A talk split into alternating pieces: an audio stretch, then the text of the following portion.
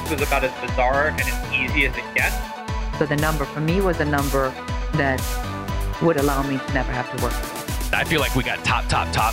I went from a sale of, you know, $500,000 to in debt. $192 million. This is Built to Sell Radio with your host, John Warrillow. Hey, this episode of Built to Sell Radio is brought to you by the Value Builder System. I had the opportunity to interview Stephanie Breedlove the other day. She sold her $9 million payroll company for a cool $54 million. How did she do it? She focused on the eight things that drive company value. Things like what we call the Switzerland structure, monopoly control, recurring revenue, all things you're going to evaluate in your own business using the Value Builder score. It takes about 15 minutes to complete the survey. Go to valuebuilder.com. So, usually when I do these interviews, I keep a little piece of paper beside me and I'll write down a little nugget that I want to include in my introduction. And usually by the end of the interview, I've got three or four kind of key nuggets that I want to sort of talk up in the introduction. My next guest, Tev Finger, I've got, I don't know, two dozen nuggets here, and I don't know where to start. So I'm going to butcher this intro, intro, but I'll do my best to uh, to share the story. So Tev Finger is the founder of Luxury Brands Partners and um, a key shareholder in that business, as well as a shareholder in a number of the businesses that he has funded. In particular, we get into in this story Oribe Brand uh, Brands, eh, which is a hair care brand, which he built after a six million dollar investment into a four hundred and forty one million dollar exit. Not a bad uh, little run for what was about 10 years worth of work.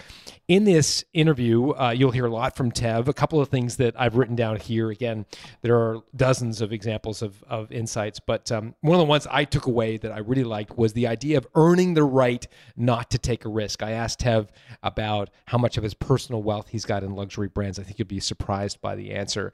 Um, he talks about you know how he spends the money that he invests in a brand in particular uh, his position that there are two things that make up a, a successful investment two things that have to be in place and he talks about that T- gives a definition of a convertible note and a pick which i think is good for the technical investors on the uh, on the show he has a real interesting philosophy around um, papering a deal so you've got control but never using it.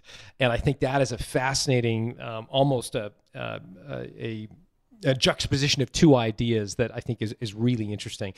Uh, he talks about the the importance of branding and and using luxury brands and and you know companies like Neiman Marcus as a way to substantiate and and position a brand. Um, it's an interesting way he financed let let the buyers of his product finance the growth. Uh, there's a fascinating uh, you know idea in there about how to get from 20 to 80 million in sales and how important that gestation period is for a lot of companies. Um, you know, how to answer the question. Do you want to be acquired? He's got some, you know, really interesting, strong views on the answer to that question. Uh, lots of great stuff. I'll let Tev Finger tell you the rest of the story.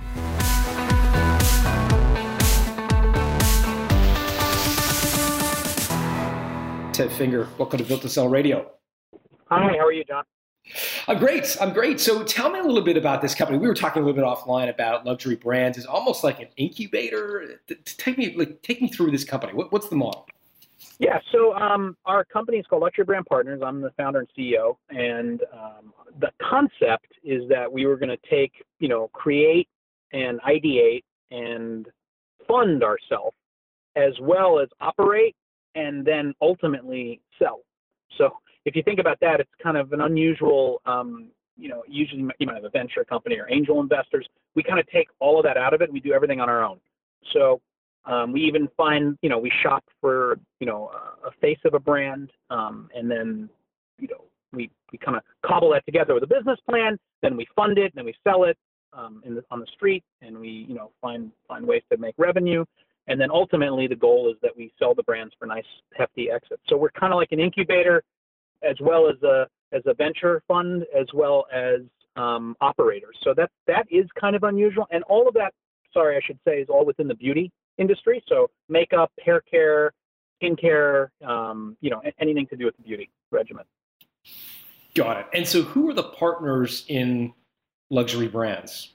There's quite a, quite a few. Um, I, you know, I'm, I, I won't name them all, but um, the, the the main partners are my, you know, um, the chairman of the company. His name's Moss Kadey. He's actually a Canadian, and The the other one is uh, Estelle, and she's from Europe.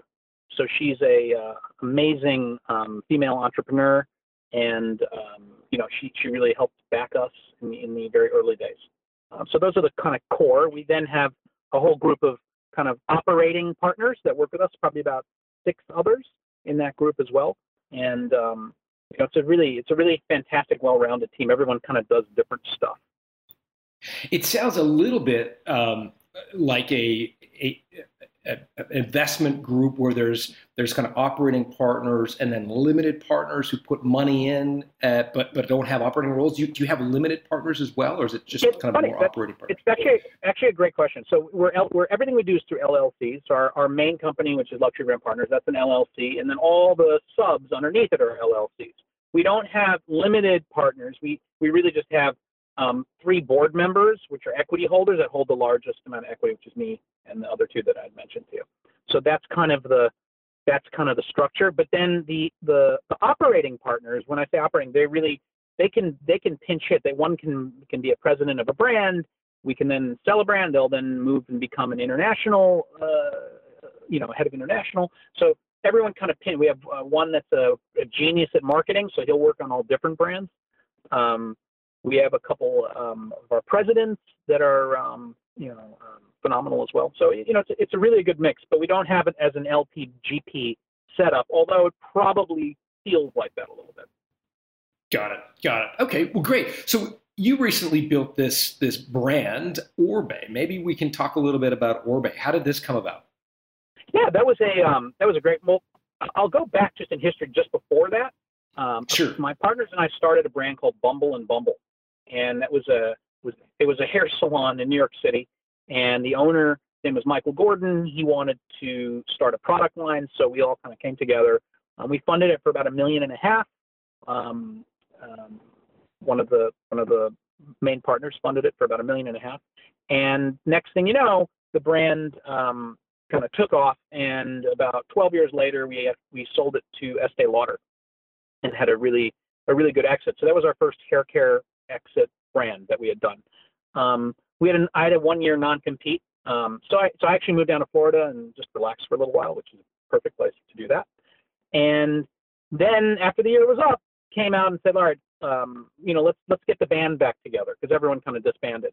And went to that same investor that put the money into Bumble and Bumble. He put the money into um, into Oribe, and then I went on a road show and raised uh, the rest of the money for the Oribe brand. So in total, we raised about six million dollars, which was a lot more than we had raised for Bumble. But remember, it's 12 years later, so you know the game's kind of changed. Now, interestingly enough, that was in 2000. Yeah, go ahead. Well, I was just going to ask, why didn't you? I mean, uh, presumably, given the success of the Bumble and Bumble exit, why not self-fund it? Why not just do it yourself and, and not bring in the outside investors?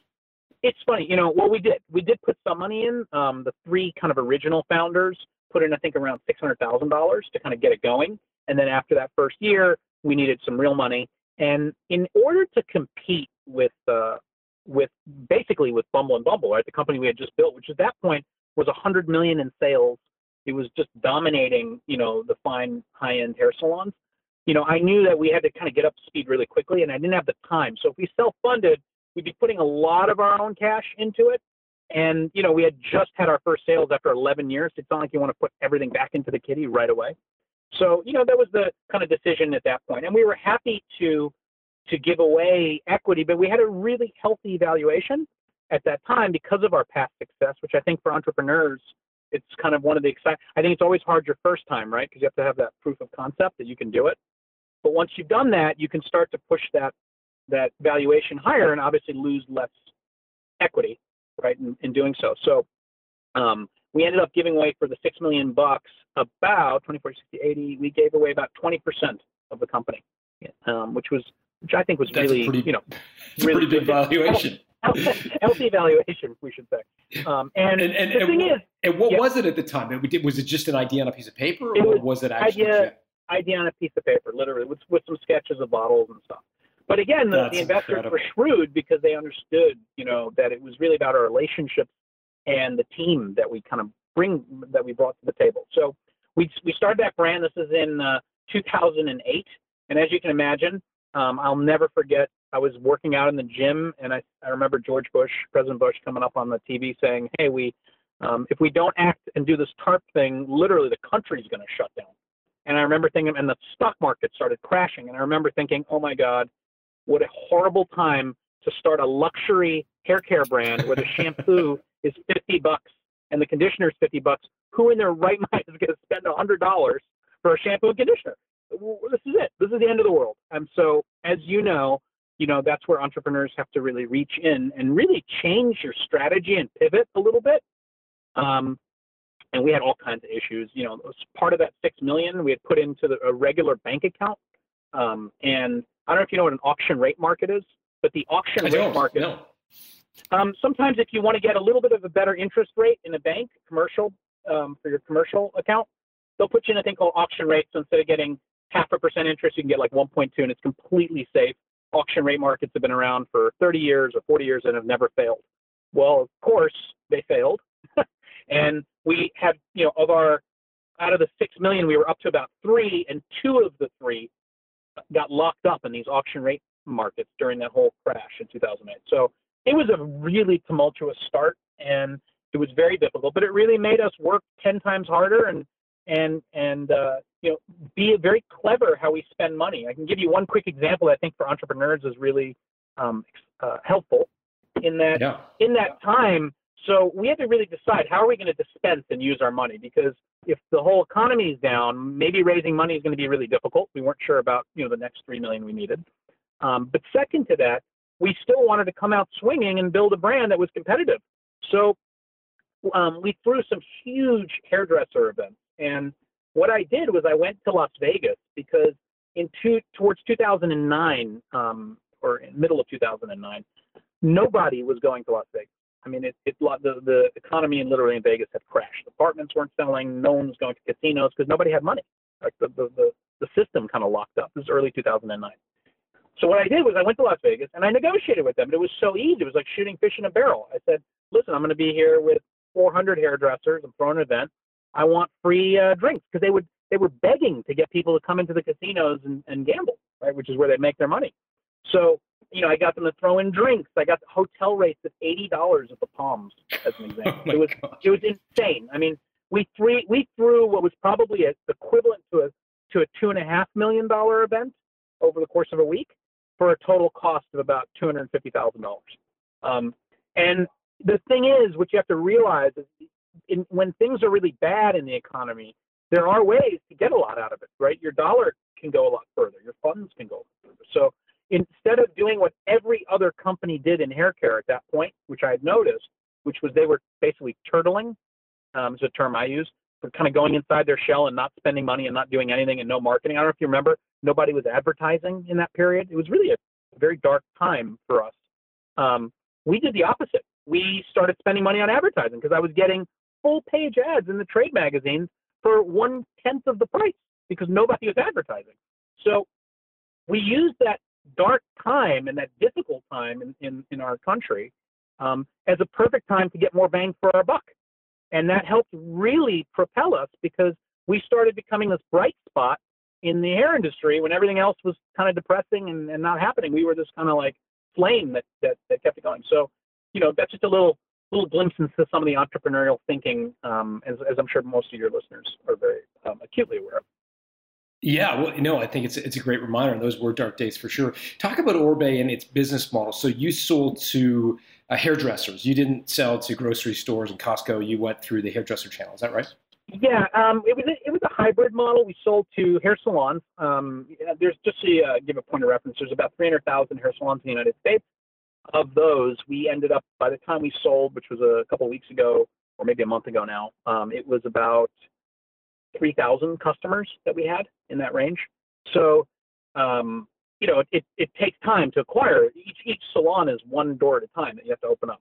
So, you know, the business model was sell to salons and at the same time sell to Neiman Marcus and some department stores. So, you know, Neiman Marcus, uh, Space NK, um, which is out uh, from London, but also in the U.S., um, and the Bloomingdale's. So we had a high-end department stores where we would anchor the luxury side, and then salons, and that was our primary. So we didn't sell to Costco and uh, you know, Sally's Beauty Supply and places like that, where you would find kind of less expensive products. So we, we Got it. definitely wanted to distinguish ourselves as a Rolls Royce of hair care. And I think we did a really good job of that. It just was a little difficult in the beginning because nobody wanted to buy a Rolls Royce of hair care in the very, very beginning. So that's where we had to that's where we had to retool a little bit. And what we actually did to compensate for that is we had we came out with our Rolls Royce line, then realized it was very expensive. So we created kind of a sub line of about five pieces, which were way lower price point and way lower margin. Kind of like think of it like a loss leader to, to kind of get us in the door. And salons would take that, and interestingly enough, they would take the lower expense stuff, and once they was in the door for a month or two, they would tend to take on the rest of the line, and Hmm. people actually bought them. If someone decides they're going to buy a Rolls Royce, they're generally not going to try and cheap out and buy the lowest inexpensive model. It's an interesting psychology. So um, when you're dealing with that kind of top top echelon of a customer who's got you know more money to spend, you know you almost they kind of sometimes want to buy the more expensive product. That's what we learned from that process. Interesting. Talk about cash flow here. Um, you're buying. I mean, are you contract manufacturing the product, or like, do you own manufacturing facilities? Like, how, how are what's the cash flow like? Are you? I'm, Yeah, particularly um, interested because hair salons are probably really slow payers, if, if I had to guess. Uh, it, interesting you say that. So um, they are. They're notorious for slow or not paying. So, so what we um, what we had done is did everything by credit card. We kind of demanded that you, you kind of have to use credit card, and we're not going to do any terms. Um, and we our our angle on that was, look, you're getting 30 day terms on your credit card, and you know what? If you can't make a payment, you just pay them interest, and you can have 60 days or 90 days.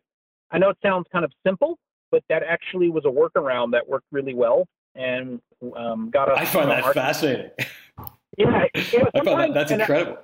and it's you know entrepreneurs it's interesting it's a lot of times it's how you phrase and package things that can kind of get you over these hurdles that, that come up right um, so so that's how we kind of uh, you know got past that the 30 day thing we we also what would an average? Yep. Ted, what would an average order size be of a typical salon? Not not the highest one, not the lowest one, but average. yeah yeah an average order uh, of Oribe would be about $1500 a month at wholesale which means they sell it for 3000 at retail so they make if they buy $1500 they're going to make 1500 so it's actually really it's actually the most profitable part of a salon business most salons make around the good ones make between 5 to 10% profit in for the year on everything and the biggest generator of that profit in their salon because the margins are good is the actual product right which is they're making you know 100% on whatever they buy so Got it. that's how that works. Uh, back to the other thing you had said before about, you know, from the contract manufacturing and all of that. Mhm. Um, in order to get cash flow, because that, to your point, um, cash flow is everything, right? When you're growing a business. So the way we did it was we kind of off, we we we shoot everything out outside of us and try not to own it. So like as the warehouses, we don't use our own warehouse. We use a public warehouse, right? And there were three of those kind of strategically located around the country, so that if you place an order for ground, you would get it within three days, um, which is kind of a little bit on the slow side. Distributors, which is the other route model that people use, which obviously we didn't use distributors. That was a huge piece. We cut distributors out of the model, and we just went direct to salons. Um, so when you use a distributor, you might get the product in 24 hours. With us, it took three days. We were it wasn't ideal, but it but it helped us. You know, we didn't have to pay distributors and lose half of the margin. Uh, the other thing we did was when it comes to manufacturing, we didn't buy our our um, ingredient um, what do you call the formulas. Um, we didn't buy the formulas. We subbed everything out, but we worked intensely with these contract manufacturers, and we guided them on this is what we needed to do. It has to do this and this and this. And actually, that's where the the person Oribe, which is actually a hairdresser, it's a person, um, one of our partners at the time. Now, you know, they've moved on now. We've sold the company, but um, Oribe, the person, would really help us, and said he was a hairdresser, would help us with the um, labs, kind of directing them on what it is we needed, and that was very, very helpful. And he was a, he was really a master when it came to understanding the product side. So everyone played a role and a function um, in, in, in creating in creating the brand. I find it just fascinating. So, so you're starting these brands with a view to to selling them. Obviously, how, how big did you get Oribe before you decided it was time to exit? That's a great question. It's, it's a question we get quite often, which is, you know, when you start a brand, you don't, you operate the brand as though you're going to own it forever because it, it makes you run a better brand. Um, so that's how we kind of look at it. We, our mentality is let's build a phenomenal business. And we just know that if we do a great job at building a phenomenal business, someone's going to come along and pay a lot of money for that, more than maybe a normal company would get. Um, and that's where the you know you get the multiples on EBITDA or multiples on valuation. So you know our industry has you know a range of multiples. Um, you know we have all kinds of analysis on that, but um, for us, you know it's it's really about driving a huge amount of EBITDA. So as an example for Oribe, um, we were at about a 33% NOP net operating profit um, on about 90 million dollars. Um, so you know that's that's a very uh, 90 million in revenue and you know uh, 33% net operating profit. That's a really healthy um, you know margin and and uh, profit. You know, uh, and and the business is spitting out cash every year, right? It's printing out like 20 something million dollars of, of cash that you can kind of reinvest in the business. So interestingly enough, the entire eight year journey from beginning to end, it took eight years on the Oribe uh, brand. We never once took money out from profit for ourselves. The only money we ever distributed was uh, tax distributions to cover the taxes for the members. But and it, so it shows you, you know, when you have something good, you can take money out, but you're going to slow down your growth. And it's really important in, in certain in some um, fields um, sectors, it is important to kind of get there very quickly because if you take too long to get there, someone else can come and, and kind of push you out of the way. So um, we reinvested every penny after that six million.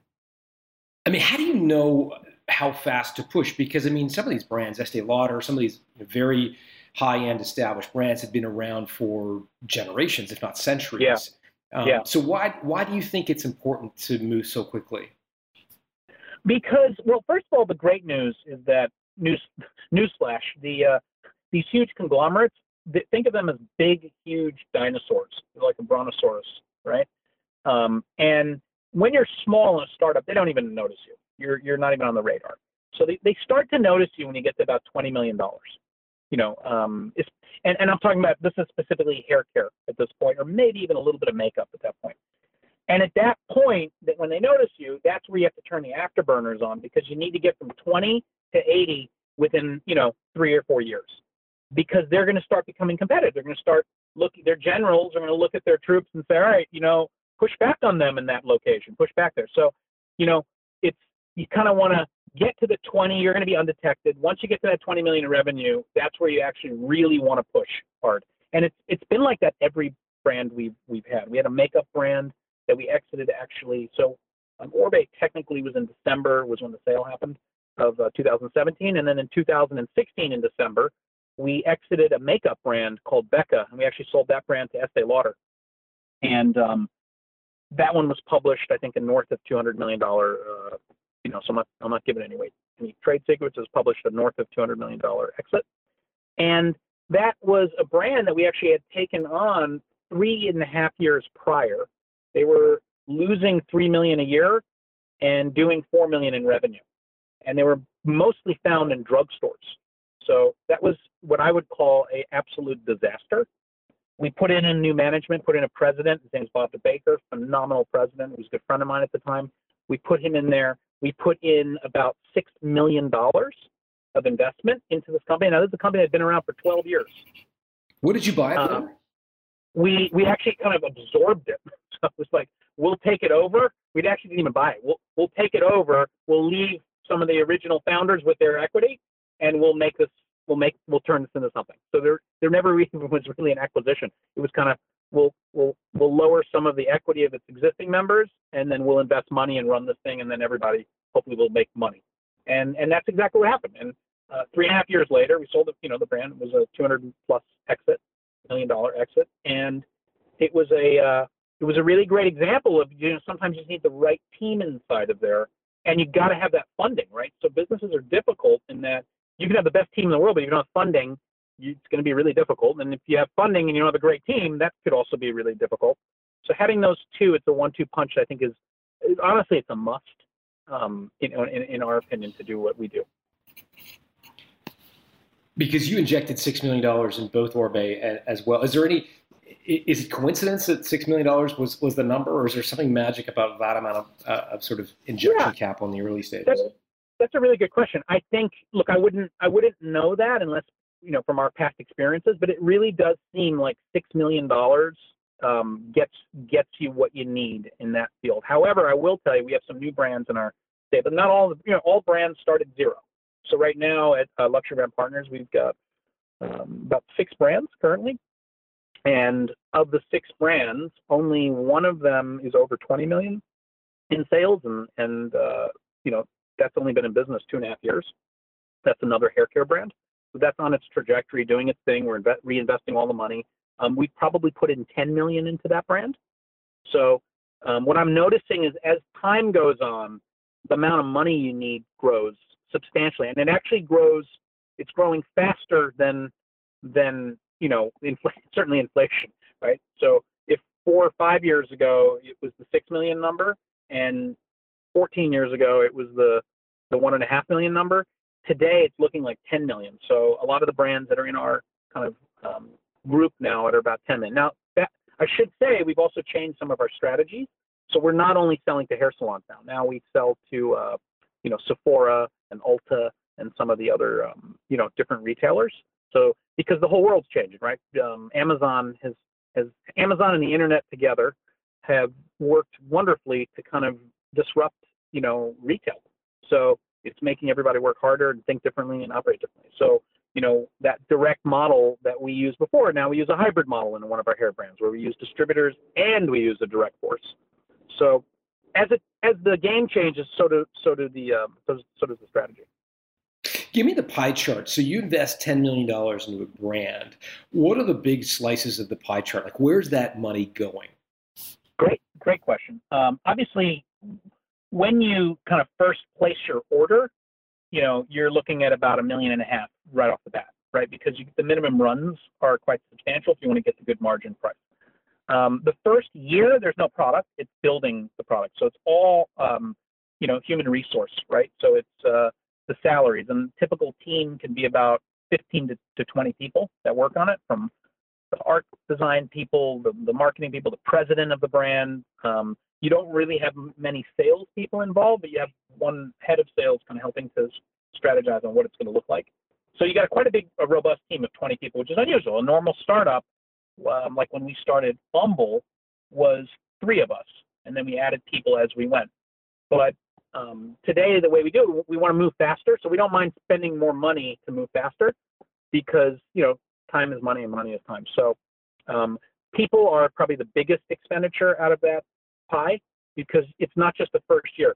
I should also say that we don't put the money in just to get us through year one, right? The whole business plan is predicated on how much money do we need to get us to break even so we don't need more money. And then the business will self invest at that point. So that takes about three years, that process. So that, that, that 10 million, you're burning 3.3 million a year. That's the way to kind of look at it. Um, and then as you start getting some phenomenal growth, you actually need more money to fund those orders. So it's kind of vicious, good vicious cycle that hits you. And then you, you know, because the margins are so, are so good, you get to a certain point where it then makes enough profit to kind of to, to catch you up, and you don't need more money. So in the case of Oribe, you invested six million dollars, or, or you and your investment syndicate invested six million dollars in the beginning. Did you get to the point of self-funding the rest, or did you have to go to do another round? It, great question. So we we put in the six, and that lasted us actually for quite a time. It lasted about five years, and at the fifth year, we actually took a loan from Luxury Brand Partners, our the mother kind of the mother company, which is um, where, where I'm where I reside most of the time. We took a loan for three and a half million dollars at that point, um, and reorganized a little bit, and that was kind of the that was a lot of firepower to add on, and it really helped um, the trajectory kind of explode after that. It sounds like that's what got you from the twenty to the ninety. That yeah. So uh, at that point, three and a half years ago, we were probably at about yeah about 25 exactly, and now that three and a half extra just was the was the extra fuel to kind of push you. We without it, we probably would have got to sorry. Without it, we probably would have got to 75 maybe.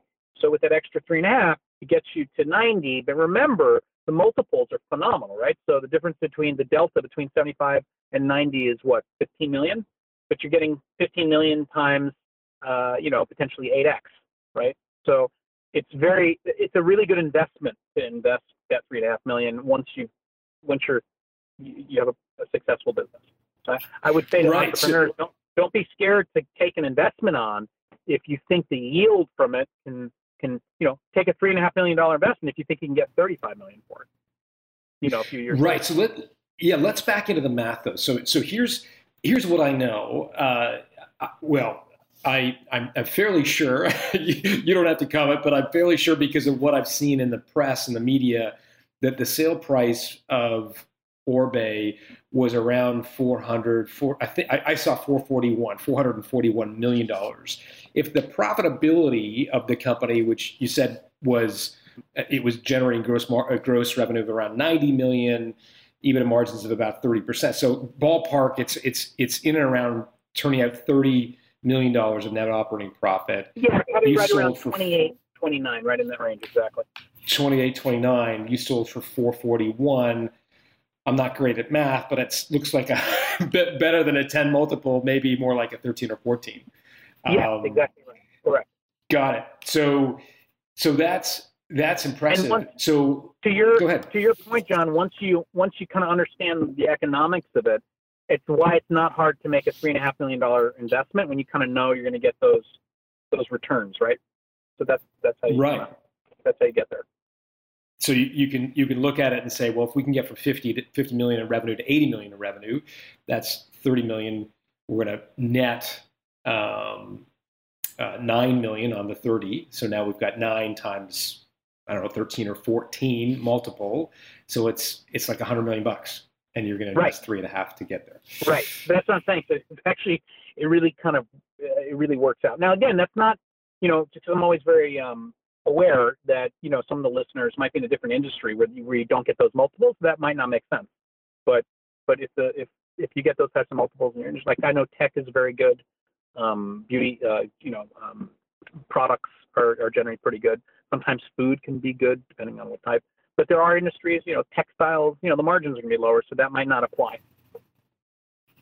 but it's super helpful to know the kind of the way you think about it in your own mind. One of the things that I'm I'm sort of uh, I'm fascinated by, frankly, is is it sounds like there's a lot of uh, hands in the cookie jar.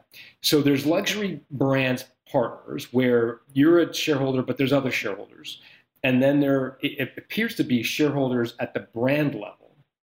So Yeah, when you correct. at lug, so when you at luxury brand partners decide to take a give a loan to one of your brands of three and a half million dollars, um, like how do you think through the risk of that? Is you is that you personally pull, like like reaching into your pocket and writing a personal check, the what ostensibly is a personal check to the brand, or are your partners all sharing in that risk? Like help me think through the the the, capital structure, if you will, and, and how you would make a decision to loan a brand that kind of money.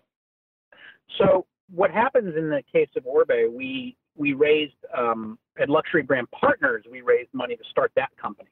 So you know, um, we took some of our funds from that company and you know made that three and a half million dollar loan to to the sub. Um, in that case, it was a very what I call a very friendly loan. It was a you know extremely low interest, and it really was to kind of just help the brand. So um, because we were on both sides of that, meaning we I had you know a lot of the team had equity on luxury brand partners as well as Oribe. It was kind of like a friendly loan. Um, and and there were a few people that were members just on the Oribe side, and they made out really well because it was like basically getting almost Sure. free money, right? Um, so so that was that. In in the other cases, which is more often the case, so you're um, astutely recognized that there's there's a plethora of people that are in a brand that can join that are not a part of the mother company, right? Um, so as an example, um, we have a brand called IGK, and we've got these four incredible artists. And this is a brand that's sold in Sephora. It's a hair care brand. It's just fast, up and coming. Its sales in its first year did 12 million, which we're ecstatic about, and looks like we'll do about 20 um, this year, 2018. And you know, it's just it's a really fun, more millennial-driven hair brand, not as expensive as Oribe. It's you know, it's a fun brand. You know that that brand. Um, we started off with a business plan that called for six, but as we started realizing that Sephora has bigger marketing needs and a brand needs more money to be successful in there, we realized we need more money. So what we did was we extended loans to the company, and it, it was almost like a uh, like a almost like a convertible note with a PIK. But but we really don't want to convert the notes. I don't know if that makes sense because we don't want to dilute the the reason that we don't just buy equity in the company is we really don't want to dilute the um, the founders because it'll it'll uh, you know it'll take some steam out of out of their ship, especially if they're doing a great job and you're growing so quick, right? So these are the decisions you have to kind of make. And and if a brand is not doing great and the founders are mediocre and they're only you know contributing so much, yeah, then then we would look at that and say, all right, maybe we're just going to take equity now. But we've never done that. We've always extended these kind of very friendly loan terms. Um, the loan that we, the loans we do now are much more aggressive than they were for the Oribe, which was literally nothing. It was like one percent or something. It was very small.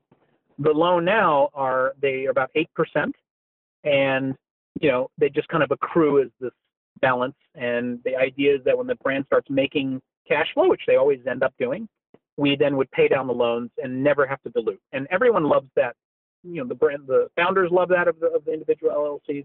We love it because we want to see them have big exits you know, our one of the things that we've become known for when it comes to artists of brands, whether it be makeup artists or hairdress, you know, hairdressers that have great concepts and ideas, that we make we make our partners a lot of money, and and that's a good.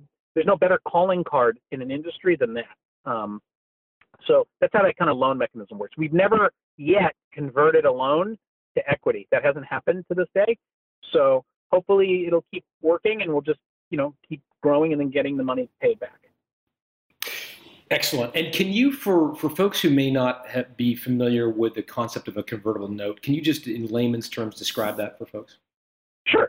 So, you know, convertible note is basically saying, look, I'm going to lend you a hundred, I'm going to put a hundred dollars into your business, um, and in, you know, a year when you make your next raise, whatever the valuation of that raise is, I'll convert at that point. And say I put a hundred bucks in, and the valuation is a thousand bucks, I'll get 10% of the company at that point that's kind of the standard way that a convertible note works. Obviously, you can put a lot of um, tails onto that. You can say, well, I'll put in a hundred bucks, but in in uh, whenever you raise that money, no matter what you raise it at, I'm going to max out at a 200 uh, $200 valuation, and I'm only and I'm putting in a hundred bucks, which means you're essentially going to get 50% of the company at that point. So you can put tails on those convertible notes. What we kind of do is an interesting hybrid. It's a loan to the company that if the loan doesn't get paid back in three or four years, um, we can then convert it to equity and we come up with instead of because we're not going to do a raise like a convertible note. So what we do is we say we're going to just convert it at a multiple of sales um, times X, and that's what the valuation is, and then we'll convert this loan into it. Well, like I said, we've never actually done it because we don't want to do that, but but that's how the documents are written. But you've got that legal right to do it if you ever had to. Yeah, yeah. And I, I think it's very important to note as well having contracts and documents that give you tons of power and control are extremely important, but just as important is to actually try not to use those controls and power. I don't know if that makes sense. Um, you know, it, it, it builds a camaraderie and an understanding of your partners that, wow, they could have diluted us, but they didn't. Um, you know, um, we also in our business plans, once we raise the six million, which is usually our target, if we have to go over the six million, they don't really know that there's this loan facility thing that we do. They expect a dilution, right? Their partners says, oh, we're gonna have to raise more money. We're gonna have to lose, and we actually say, well, actually, let's do it this way. Let's loan money, and we explain how it works. So they're very grateful for that, but you want to make sure that your documents are, you know, written really well, that you're protected. And you referenced a PIK. Maybe you can describe that as well the PIK is kind of just like a there's this compounding interest that happens. PIK's a little more um, um, what's the right word? It's a little more devastating, I think, to the to the founders where you've got that eight percent, but it's compounding on top of each other, and then it converts at, at a at a target. And you know, um, it's sometimes very hard if time goes too long. It can be very difficult to catch up to the PIK, and it's a way that a lot of private equity companies end up owning a lot of companies by using these kind of aggressive PIKs. Tev, one of the questions that I, I, I mean, your life sounds um, you sound like the Richard Branson, frankly, of hair care products. you sound like you're you're jetting around the world, building these incredible brands, and in in, uh, in in a few years they go from you know a couple million to. It, it, sounds wonderful, and I think people listening will probably be like, "How do I get Tev's job?" um, what proportion? Uh, and this is a very personal question. You can tell me to go to hell if you want to, but what proportion of your personal wealth have you got tied up in luxury brands. And the reason I'm asking, and again, you can tell me to go to hell later uh, or in a moment, but the reason I'm asking is, is I wondered how vested you are um, and how how sort of all in are you in luxury brand partners versus almost thinking of it as sort of using other people's money? A great question. Um, the, the, the easy answer is zero. So, and, and the reason for that is the value that an entrepreneur has when they have multiple successes behind them is they they shouldn't need to put their money in. They they sh- and it's and you want to raise lots of money anyway, so you shouldn't. You've earned the right to not have to take that huge risk if you have lots of successes behind you. Uh, understanding in the very beginning, like in Oribe, we did have to put some money in, and and uh, you know that's just the way it is because you have to kind of you know one success wasn't enough as an example, right? Having Bumble behind us. But as you start going and having more and more and more and more, you it's incredible the amount of capital that starts coming your way that is not expensive um, because they want a piece of that big pie. They they get it. They're like, you know, let's this is someone that's worth investing in, and this is a group that's worth investing in because we get a lot of upside and a lot of kick. So that's the that's kind of the easy answer. So it's a it's a kind of a nice scenario to not have to put the money in and have other people that are there to do it. With all of that said, for the first time in a long time, we are doing another round at our parent company because we need a little more cash to keep some of these brands going till the till the next exit happens. And um, I'm actually going to be putting in some money for the first time. So, you know, I'm not opposed to putting money in by any means, and I'm actually excited to to write a check this time. So uh, I'm looking forward to it. As a percentage of net worth, it's it's peanuts, but but it's meaningful, you know, to uh, to, to to put some money into the company because we need a little bit of extra cash right now. And how do you look across the table from investors? And again, I'm thinking first-time entrepreneurs raising their first amount of money may not have this luxury, but but maybe they've got an exit uh, under their table, or, or they they built something successful, and so they've got a little bit more credibility. How do you look across the table from investors and say when they ask the question, well, how much how much do you have in this deal, Tev? And and and and you answer, well, nothing.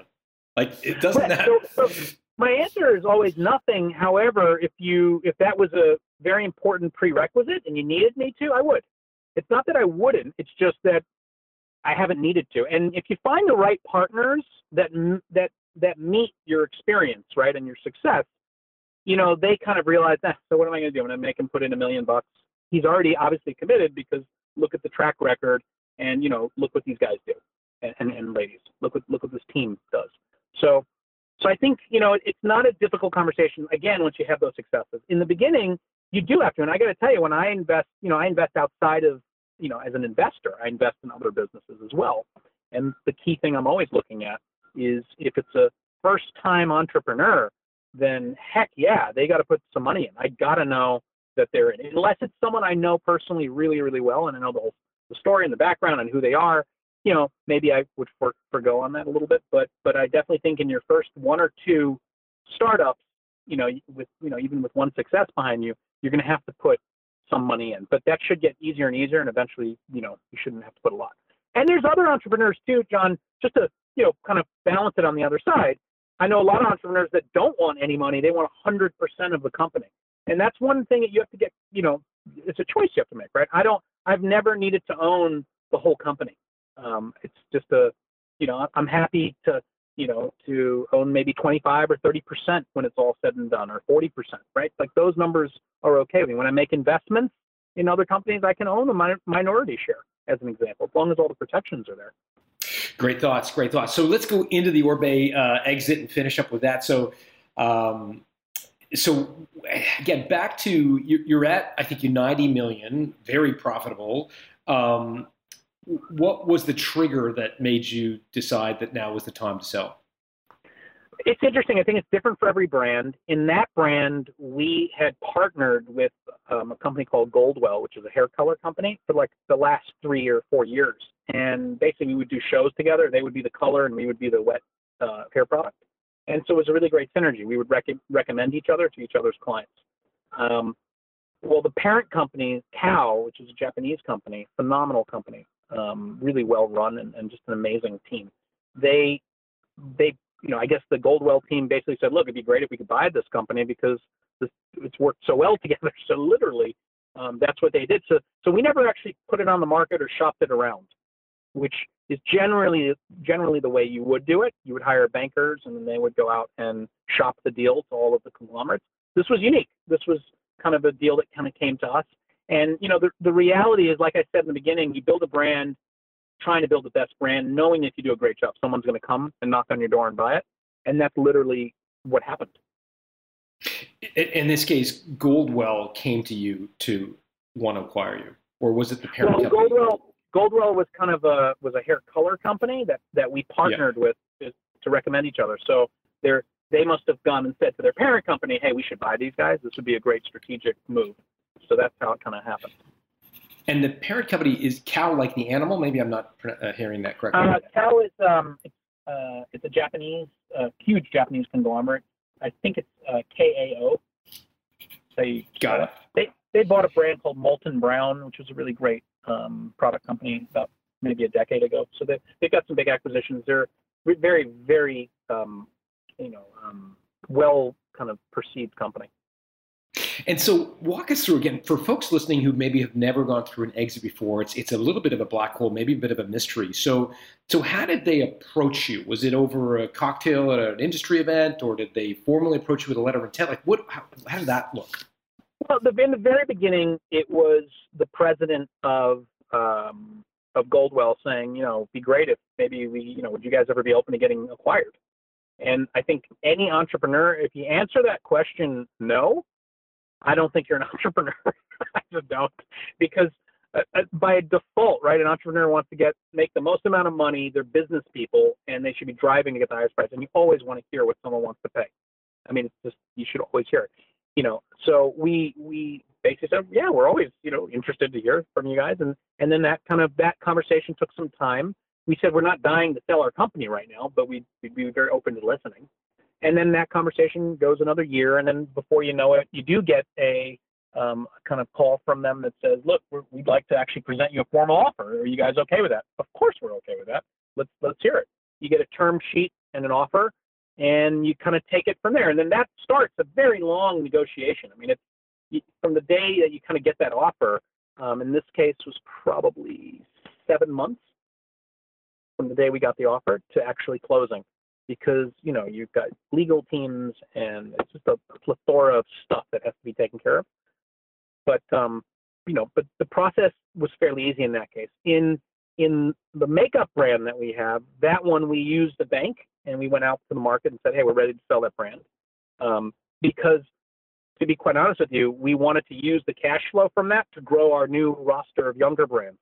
So that was that was one where we said, oh, we, we want to sell now, even though we know we can get more money for it later on. But when you've got five brands that are hungry for cash in the beginning stage, it was more important to gen- to sell the brand, and and and, and that worked out really well because there was a buyer for it. Got it. In the case of Oribe, through that seven months, how are you keeping? I mean, to use a fishing fishing analogy, keeping the fish on the hook. I mean, that's a long time to decide to go back and forth. Were there were there times where you felt like the deal was falling apart? Oh yeah, I mean, you know, it's very very interesting. We we operate the business and try to ignore the fact that there's this deal happening on the side. And um, because, you know, as entrepreneurs, it could absolutely fall apart and we still want to keep growing our business and doing great. So, so you kind of in one, you have two minds. And in one mind, you're saying to yourself, operate the business, pretend the deal's not going to happen, and try tell as few people as you can internally. On the other side, you do everything you can to make the deal happen. There were many times that I thought the deal wasn't going to happen. None of them to do with Kao, the company, just internal things that would come up, and you know we weren't sure if we could get everybody across the finish line. And we we like to do things. You know, yes, of course you have contracts. Again, I kind of refer that having control and power not abusing it and always using it. So we wanted to have every member of our company, all the investors and all the uh, operators of Oribe, we wanted everyone to want to do the deal and sign off. Even though we could have dragged, if they had one person that didn't want to do it, we could have dragged them. We we don't like to do things like that. Um, and obviously, and, and so what's what sort of resistance did you get um, internally? Yeah, like why would why would somebody? Yeah, I think like, I think some people said to themselves, "Look, you know, maybe we can get a billion dollars and let's keep growing this thing." Right? You had a couple people that were on that fence. You had a couple people that said, you know, um, let's try drag it on a little bit longer because we're going to get a big kick at the end of the year in the holiday season, right in December, and that'll really kind of set us up for the next year's sales. So you had that.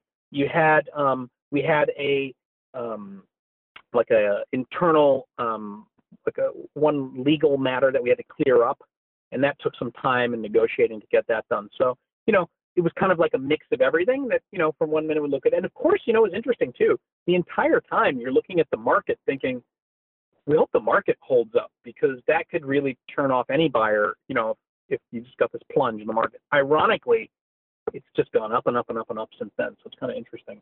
You know, you can never really time. I don't think you can ever really time a market. It's a little bit of its luck. And how was your headspace through this? I mean, were you firmly in the camp of no, this is a great offer, let's do it, or were you being swayed by these other investors and partners who thought maybe you should hold out? I definitely thought, you know, I'm a big fan of, you know, you get a big number like that, you know, yeah, you could get 500, you could get 600, you could try and get smart, but you could lose a deal as well. And I think it it's always better to look. We're in the business of investing six million and selling for 400. We're not in the business of taking 400 million dollar brands and trying to make six or 500 million, right? So that's that's not our our core competency. Our core competency is startups from scratch.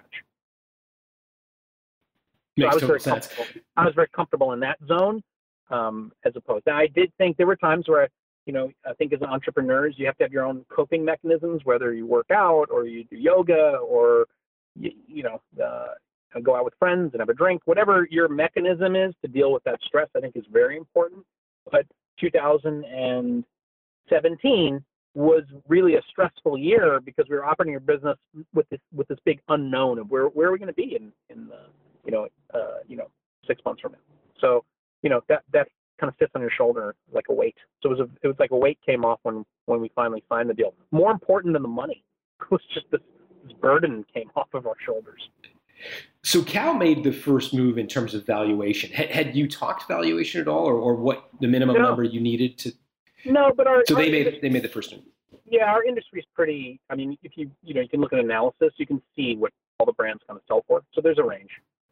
Got it. And and so how how much of it like was there a lot of back and forth on on price or like where was the big negotiation point? Was it more in deal terms? Actually, actually, um, yeah, there was there was no negotiation on price. They made a really fair offer. We accepted, and you know, I think both sides were amazing. Nobody nickel and dimed each other either. Um, the the real the, the the most tricky part I wouldn't I wouldn't really call it negotiation. It was really the the mapping of which people because we had some shared services between luxury brand partners Mm. and Oribe. So it was which what what which of those people do you actually need because they have their own huge you know accounting departments and stuff. So do they need any of our accounting people? Do they not need any? If they don't need any of them, and we sell Oribe, we're a little bit over indexed, so we have to get rid of a few people. So really, it wasn't a negotiation as much as it was a puzzle that we had to kind of figure out together. And they were, again, I got to tell you, they were phenomenal. They really were. It was a, it's, I have a lot of respect for that company. That's amazing. Um, you've been through a lot of deals, and and you've been on. It sounds like the buy side and the sell side. So it, it, it's. I asked this question, and I'm hoping that you can wear both hats and think back in your history and answer. You know, what is the biggest gotcha, the biggest trick that buyers use? Clearly, it doesn't sound like Kao used any of these, but I'm sure you've seen them. And and how can we outfit or arm entrepreneurs to avoid succumbing to the big tricks, the big gotchas that buyers use to. Yeah. No, that's a phenomenal question. Um, we got burned on when we were selling Bumble. Um, and, and and honestly, it was simply because of um, lack of experience and under you, know, you don't just you know you don't just get to a you don't have all this knowledge. You have to you have to learn, and a lot of the times as an entrepreneur, in fact, I would say most of the time, you learn from mistakes. That's just you know I think great entrepreneurs are the types of people that can make a mistake, get right back on the horse. And it's that old thing. You try not to make a mistake twice. That's really important because that's just going to keep holding you back. So um, for us, when we sold Bumble, we kind of sold it in two parts. And, and in one of the parts, there was a there was a linkage in, in what the there was an earnout period, and there was a linkage to um, a net, net operating profit having to be 28%. And at the time, we were 16. And if it, we didn't achieve 28%, um, it had a big effect, downdraft effect on our on our final buyout number. So, um, you know, I'd be very careful when when if, sometimes if you sell a company, you might sell 50% up front, and then there'll be an earnout period. I'd be very careful in trying to, you know, give away that you're going to make huge amounts of profit as a percentage. Try do them more off of revenue because it's a little easier to control. Great tip. In your case, what, what made you think you'd go from 16 to 28%? What, what was your thinking there? You know, we, we, that was the naive part in thinking that we would just easily get there. And, you know, as we got closer to the end, we realized, oh, wow, we gotta, we gotta, we gotta start making product for a little bit less and, and squeezing our margins down a little bit. So it's just naive. It was just a mis, you know miscalculation on our. Got it. Got it. So the tip there is is if you have to deal with an earnout tie it to top line revenue, which is something you can control more easily than, than bottom line profit. Yeah, be very be very careful to and look if you're going to tie into a profit, don't tie into like double what don't tie into double what you're currently right. doing because it might sound great, but it's making your life very difficult. And I mean, you know? like how much money do you think you left on the table in that or now? No, I don't know. Um, definitely a lot of money, um, but I'm not sure. I would I wouldn't know. You know, it's funny. What you try and do as well is you you make the mistake, you don't want to, and I think it's really important. Energy level is, you know, how much energy you use and have is very important. And, um, you know, if, if you kind of make a mistake and you get mired down, you beat yourself up, that's not a good thing because entrepreneurs, you know, you're, you got to motivate your team. You've got to, you got to get investors excited about it. And you can't do it if you're completely depressed and have low energy. So I think it's really important that when you do make a mistake, say, all right, got it. I, I know I left money on the table, won't ever happen again, and you move forward. And I think that's the way that I'm kind of wired, rather than kind of trying to go back and think, because it's going to be a painful process if, if you kind of go. go You're gonna need a drink after this interview. You'll be like, man, that Warlow guy was yeah. really a drag. I really, I honestly looked at it and said this was a great learning experience, and I'll just never, you know, I'll know in the future never to do that. Tim, how do you? I mean, I got to ask because I just get this energy coming through the line. I get just a sense of positivity and a sense of glass three quarters full, sunny attitude. I mean, what's your secret for staying positive? Are, are you a yoga guy? Are you do you, do you read a lot of books? Like, what's your what what uh, is it hardwired from your childhood? How do you how do you how do you think about that? Well, it's funny you say that. Actually, my father um, was a was a quite a famous uh, yoga person in the oh, United really? States. So I do actually have kind of a yoga background, but I'm not. Um, I should put a uh, put this out there from a flexibility point. I'm nothing to look at. so I'm probably as flexible as you or anybody else. So I'm not I'm not the kind of guy that can bend in a pretzel. But what I did like about it was the uh, the you know the meditation part, which just calms your mind and kind of like it's like every day you get up and you brush your teeth and get the plaque off your teeth. You can do that for your brain every day and take five minutes and just clear out your brain and get all the thoughts out of it so that it's fresh again. So, you know, that that that's definitely helped keep me um, grounded. And and when there's storms, which there always are, um, going through the storms, there are tricks of the trade. And the probably the best I can give is there's a book that I would I mean I would highly highly recommend this. Um, it's the it's, all about the Ernest Shackleton expedition. Um, it's well documented. There's actually 17 books on it. Um, I actually um, went to a seminar where they did this uh, class where they actually taught us what did he deploy in, in his expedition to ultimately survive, while there was another expedition um, going on in the north where they all died, or most of them died. And they had these two expeditions going on at the same time, and they really talked about in an expedition, you know, what are the team building things you have to do when when um, adversity hits you. So I'd taken this class. I loved it so much that I actually went to the to the teacher of the class um, and said, "Can I be certified to teach this?" And they said, "Well, yeah. Who are you going to teach it to?" I said, "Nobody. I just want to be certified to teach it because my own employees, I want to live by this code." Um, and it's a phenomenal. It, it's a true story. It's phenomenal, and it's you know it was in the very early days of exploration when back then it was more bigger than the Olympics, right? It was whoever explored the North Pole and the South Pole; those were those were big deals. And uh, that story has motivated me to this day. So I use so much of what I learned by kind of reading all of those 17 books and getting certified, which was a very long journey for me because I don't like I'm a slow reader. Um, that that really helped me, um, you know, prepare for when storms happen. And storms, like I said, I mean, any business is you should expect storms to blow in regularly. So, so what would so you take? If you can have coping. What, what was the biggest takeaway Yeah, from the Shackleton story that you applied to teams under duress? Like, what what's the one thing that people can learn from that? God, I'm sure there's hundreds That of is- things. that's really hard. But I'll, I'll, there's literally hundreds. There's a there's a card that you carry that has ten of them on it. Um, I would say my favorite one is um, be willing to take the big risks. Because in the Shackleton story, when they finally got to the end, they realized they were going to die on the mountain. It's like after this huge, like four year journey of being out there in the middle of nowhere, they get to this mountaintop and it the the sun's setting and when the temperature drops, they'll 100% die. So you know they took the risk and jumped off the mountain like a toboggan, literally. And they could have hit rocks. They could have gone off. They didn't know where where it ended, and they went down and they and they and they survived. But you know, there's not a lot of people would say, well, let's just figure out how to stand the mountain and might have died. You know, you, you got to know when you have to take all. It's all like um, it's like a poker game with calculations that you have to make on every single move. And what are the highest percentages that are going to give me a win? And if you let those highest percentages be the decisions you make every time, you should end up with a good result. Again, you can have bad luck, just like in a poker game. You can you can go up against pocket aces, and you know that might just obliterate you no matter what you do.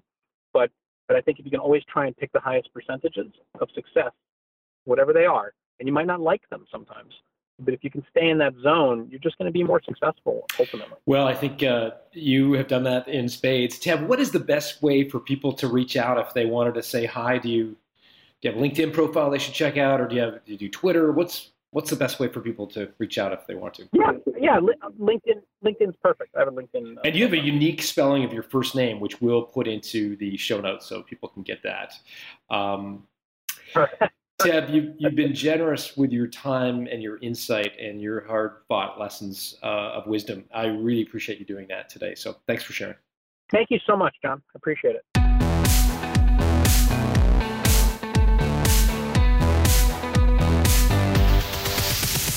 Thanks for listening to Built to Sell Radio with John Warrillow. For complete show notes with links to additional resources, visit builttosell.com slash blog.